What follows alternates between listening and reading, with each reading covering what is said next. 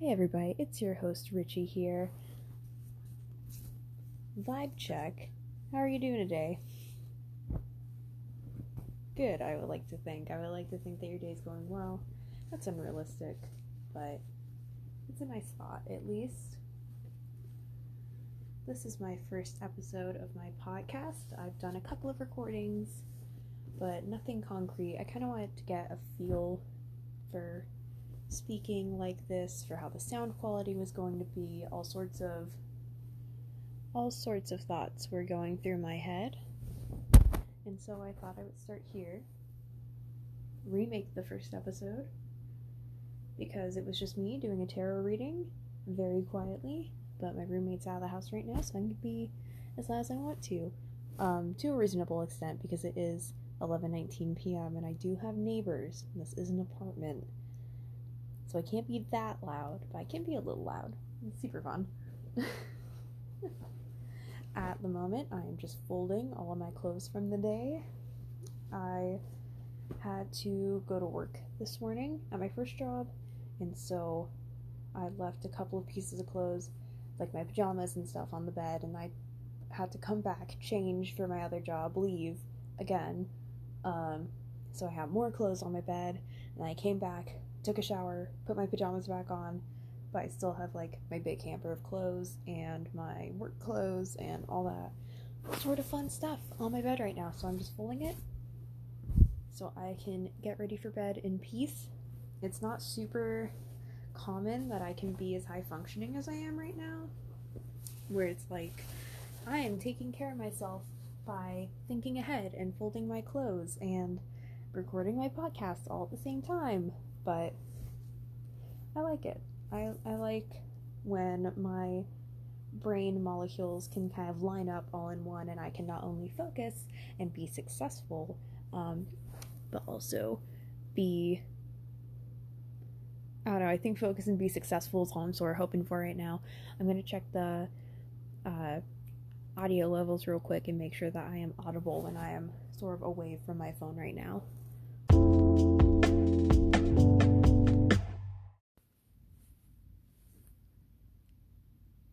And now up next is a segment of me talking about the Montgomery Park building in a car at about 9 at night. It feels almost like a beacon, like it calls me to it, even though there's nothing in that building that I can think of that I would want to go see. Like the WebMD Center is not something that I would actively go and be like, I would like to go see, like I would like to go see the WebMD Center, but that's not the point. The point is that it's weirdly beautiful and kind of fun to drive by at night, or to spot when I'm driving on bridges or highways. Looking out and seeing Montgomery Park not only gives me a sense of location where it's kind of like my North Star, but it also calls me to it. It's like a little sense of home. It's specific and acute and shining. And there's something really nice and touching about that when you're all alone in the dark.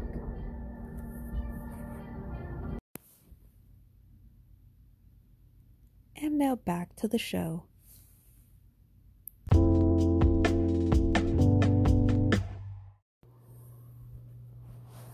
Alright, I am back. I did check the volume levels. They're a little bit quiet. I'm kind of hoping I can like even them out. If nothing else, I can record an episode in the morning as well, but I'm kind of hoping to just make it the one done. I can't tell if folding laundry while recording is a little distracting.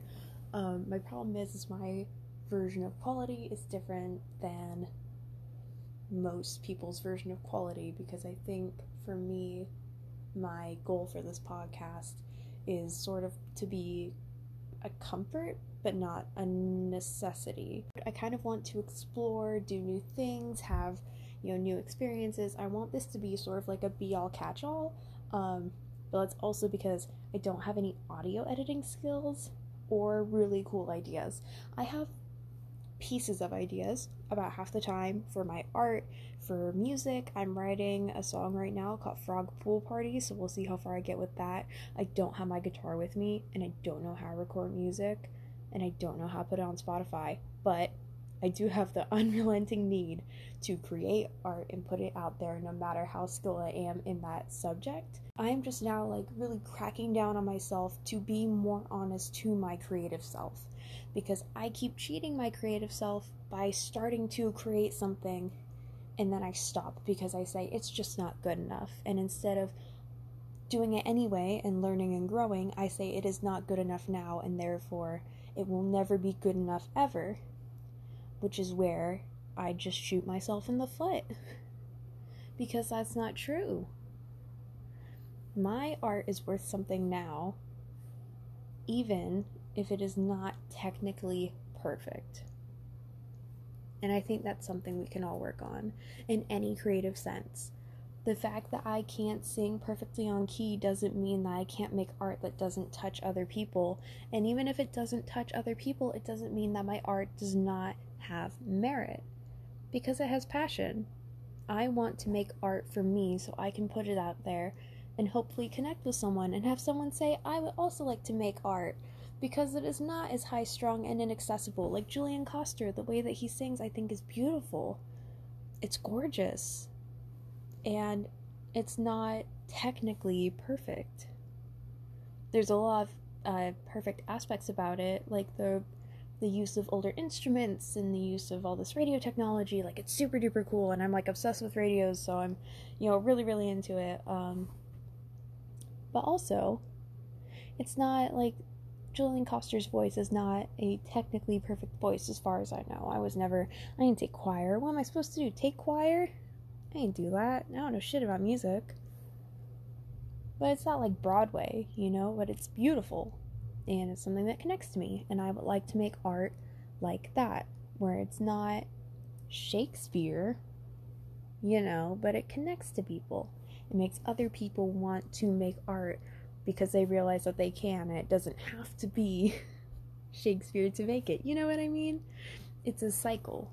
It's just like breaking that interior critic that says, look, if you don't do something right on the first try, it will never be worth anything because you have no innate talent. You are not a savant. Which is just another way to bully yourself. Which is unfortunate. You know, sometimes it's about right place, right time, but sometimes it's about working really, really hard and failing. And that's where we get our learning points. Sometimes failure comes with a lesson.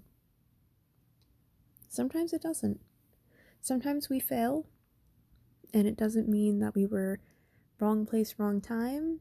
It doesn't mean our art doesn't have merit. It just means that we failed. And I think those are harder to understand than thinking to yourself, oh, well, it's just not my time. Or that you fail, but there's a reason, you know, a lesson. I think it's harder when you fail or you break off with somebody, you leave situations behind, or people leave you behind for no reason. And I think that's hard to understand and to process. And I think it becomes harder when it's art, because your art is a part of you.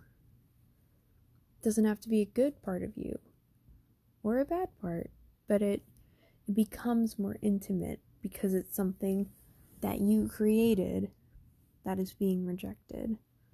And that can be really, really, really painful. Just a straight up kick in the nads, bro.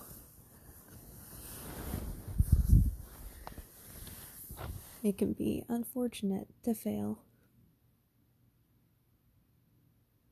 And I can't tell you to keep trying, because sometimes you try and you try and you try and you run yourself ragged and you keep failing. It wouldn't be smart of me to say, oh, but ignore that and keep trying anyway, It's good to keep trying, but I feel like you don't have to. Sometimes you can take a break in between trying, and that's maybe not as talked about as much, where you try so hard and you are on the edge of a breakdown. You can take a break. You can just step back. You can stop pushing your Spotify, your mixtape, your novel, your podcast, your zine. It's not bad of you to take a break, to re-examine, to even just breathe for 2 minutes before you get back into networking. It's not bad to put yourself first.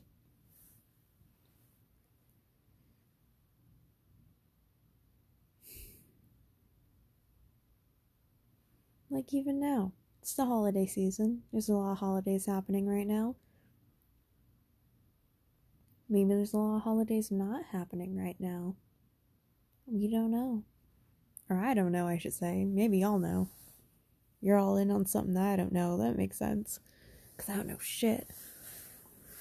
But I like to tell people when they come in, they're buying stuff for themselves.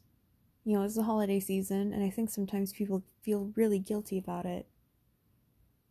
But I'm just like, good. I get excited. I'm very happy for them. I'm happy that they're taking care of themselves. Because I feel like that's important. You can give so much to the world, and people tell you that's going to give you that much back, but it might not. Life is an undetermined series of ups and downs, and it doesn't necessarily mean that what you put into the world, you're going to get back from it. Sometimes people live these really unfair lives, where they'll put everything into the world and someone else will get the good out of it. I never know what to tell them then. It's kind of hard to say when someone else is profiteering off of their pain. You can't really say it's going to be okay, can you? I suppose not. I wonder if this is going to end up like Dora, where I'm just like, ooh, and like, you can't condone this, can you? And all are going to be like, and I'm like, you're right. That call and response of the Big Blue House, like I come in, I'm like, ooh, you smell like honey. And y'all are going to like, shut this off, because everyone, for some reason, hated the bear from Bear in the Big Blue House. I loved him. He was my man. He was so cute. I'm, like, super obsessed with, like, smelling good, though, so I feel like just having some bear being... I'm also obsessed with puppetry, so, like, having a bear just come up and be like, ooh, you smell great. I was like, oh my god, I'm not afraid of anything anymore. Hello, Mr. Puppet Man. Like, it's weird how everything coincides, but it reminds me a lot of Between the Lions, too, and I love Between the Lions. That show is so good. And also, if y'all haven't seen Elmo's Magic Cookbook, it fucking slaps. It's on YouTube. I need to take a drink of water, because my throat's real itchy. Itchy Richie. Whoa. Oof. Gross. ASMR of me having the bubonic plague.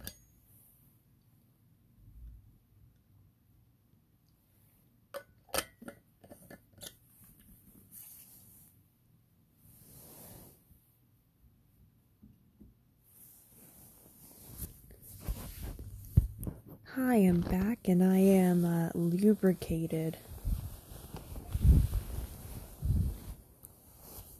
I'm also snuggled into bed. I am, like, over today. It's midnight. I spent, like, an hour eating mac and cheese. I reheated from the fridge. And Oreos. You know what I have for breakfast? Tortilla chips from the refrigerator. And Oreos. I also had 2 slices of pizza at my other work, because they have free pizza and I'm training, and they were like, do you want a slice? Because I mentioned I was hungry, and I was like, yes. I'm a pizza delivery driver, by the way. Don't want to say for what company, because they might ooh-woo get a little mad in case I talk some bad shit on here too, where I'm like, fuck these guys, and I want them to be like, oh, and we're gonna sue you, and it's like, ooh, like, I got a parking ticket, I can't even, it's like expired in February, which is good, I can't even pay it, I'll have to like have money, I have $20 in my savings account, and it's so I can buy a jar of pickles from one of my coworkers in like 3 months, so yeah, we're living the sweet life is basically what I'm saying.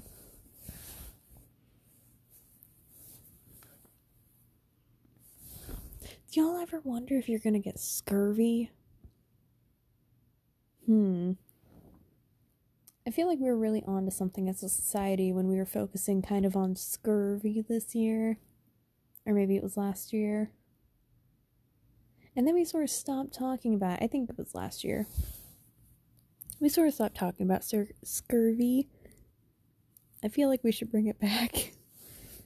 Because every single day I go without eating a vegetable, I'm like, am I gonna get the scurv? Like, am I getting scurvy? I'll like brush my teeth and not floss, and I'll floss every once in a while, and my gums bleed, and I'm like, is this scurvy? As a society, we should focus more on telling people not get scurvy. But man, vegetables are expensive. I have to get the canned ones because I can't afford fresh vegetables very much.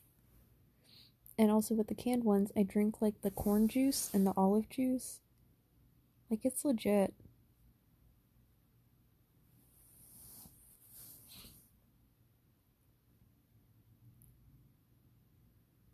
You know, I did that once when I was in college. I just sat down and I was really tired, and I was living in the dorms, and I had a lot of canned food, and I feel very bad. I didn't like my roommates, and I have to say, they probably didn't like me either, and for really good reason. Part of that reason is, I know you're not supposed to do this, I know you're not, now, but there was a market, they had a market at the college, it was a community college. And because I lived in the dorms, I had credits, so I didn't have to worry about, like, buying food. But some of their microwave meals, most of the ones that they had were these ones with fish and mac and cheese. And I would buy a lot of them because I had my food card and they didn't have a lot of other ones. And so there would be very common times why I would microwave fish in our dorm room, like literally in our bedroom. Wasn't on purpose. It's just like that's what they had, and so that's what I would eat. And I would mix some mayonnaise and ketchup, also from the market, to make like a pink sauce, like a fry sauce. And that's just sort of what I did. Ate very commonly, so she probably walked in constantly and was like, wow, it smells like fucking fish in here. Like, she never said anything to me because we hardly talked, but she did move to the other room when one of her roommates moved out, and I can guess why. We were not friends, I will say that. I don't think we were friends. We weren't even acquaintances. We were hardly roommates. What was this about? I got too caught up. Oh yeah, no, I was sitting on the ground and I was gonna microwave some corn and butter and make buttered corn, and I was like, I need to get rid of this corn water in the can, and I don't want to get up and drain it because I was tired, because our campus was entirely stairs and my body's the least athletic. I'm like in pain really, really often in some areas, and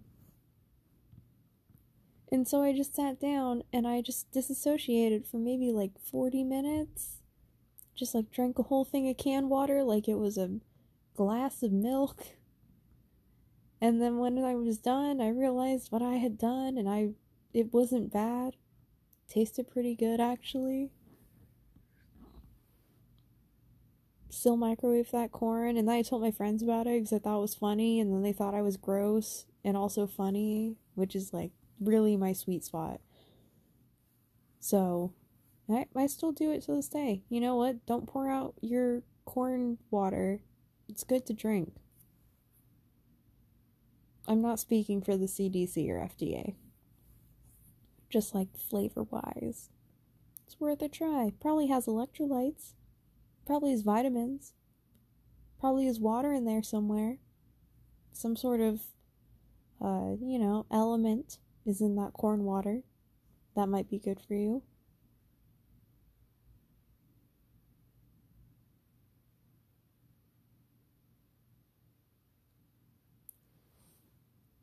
Well, I think I've probably run out of stuff to say for this episode. I'm going to get to editing now. And we'll see the quality. Might record this for a third time. Third time's the charm. Might mess around a little bit. You know, whatever ends up working. I'm trying to fit this in between doing all of my other creative junk while I'm kind of in this like really sweet spot of being able to do stuff. So we will see how often this all comes out, but I've really enjoyed just talking to you today, hanging out with you. I hope this has also been a relaxing time for you where you can sit down and listen and not have to focus on a thing that anyone else is saying, but have noise in your ears at all times. Again, my name is Richie, and it's been lovely talking to you. But the way that I experience the world and the way that I experience art is very much communal. And it might just be like I'm very easily influenced. That's also true. But it's more like I have a hard time seeing the big picture as a person. I've never been someone who's like busted outside of the box without being told that there are lines to the box. So like seeing other people with dyed hair influenced me to dye my hair. Seeing people skateboard on TV and have shaggy haircuts made me want to skateboard and have a shaggy haircut. I don't know where the lines are until I see other people breaking them, basically. And even sometimes then I can't follow as much as I would like to. And I think I've gone off on a tangent. I was talking about how art is communal. But it is. It truly is. Art is a group experience. But art, the way we interact with it is communal. You know, we see it with other people. We discuss it with other people. And the art with each person's individual style is another way to stand out among people, is to show yourself and be your most authentic self in the way that you have to talk, like is the least amount as possible. It's a way of communication without communicating, and that's really cool. And that's kind of what I want this to be. It's just another form of art that's just different. It's not going to be great or perfect. I can't promise you anything really, other than the sound of my lovely melodious voice and some terrible jokes, maybe, and having friends on here and doing discussions on cinema because I'm really into movies, and probably talking about the book that I'm writing and stages of my life. I just think it's company. I like to be other people's company. I like to hear myself talk. And I like for other people to hear me talk, and I want for people to feel less alone. I would like it if people listened to this and they felt just a little bit like they had company, like someone was there with them who cared about them.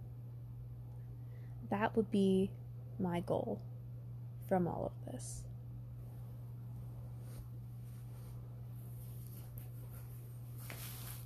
Plus, I think it'd be interesting to add little bits in. The sound of dogs barking intermittently, or the sound of rain, if I could. I'm using my cell phone, so I don't think we're going to get that good recording quality, if you know what I mean. Or even just, I don't know, recordings of me talking while I'm in the car, recordings of other people just having conversations, of cafes, you know, the pouring of milk. I think I've been really interested lately in just art that doesn't have a meaning, but it has an emotion. So maybe I'm not telling a linear fictional story of this beautiful, you know, life or death, found family sort of story, but maybe I'm just being average. And there's a beauty in that too. Not everything has to be excelled and above and beyond to be worthy of something. And I feel like even if I make something that is bad now, I can always make it better with time. And it doesn't mean that what I was making before was a bad part of myself. So even if I publish this and in 6 months I find something that has a story and I run with it and I have a group of people and I do all this weird, wild stuff, that doesn't mean that the thing that I'm making right now is bad, and that's something that I have to work with, and I want other people to work with within themselves too.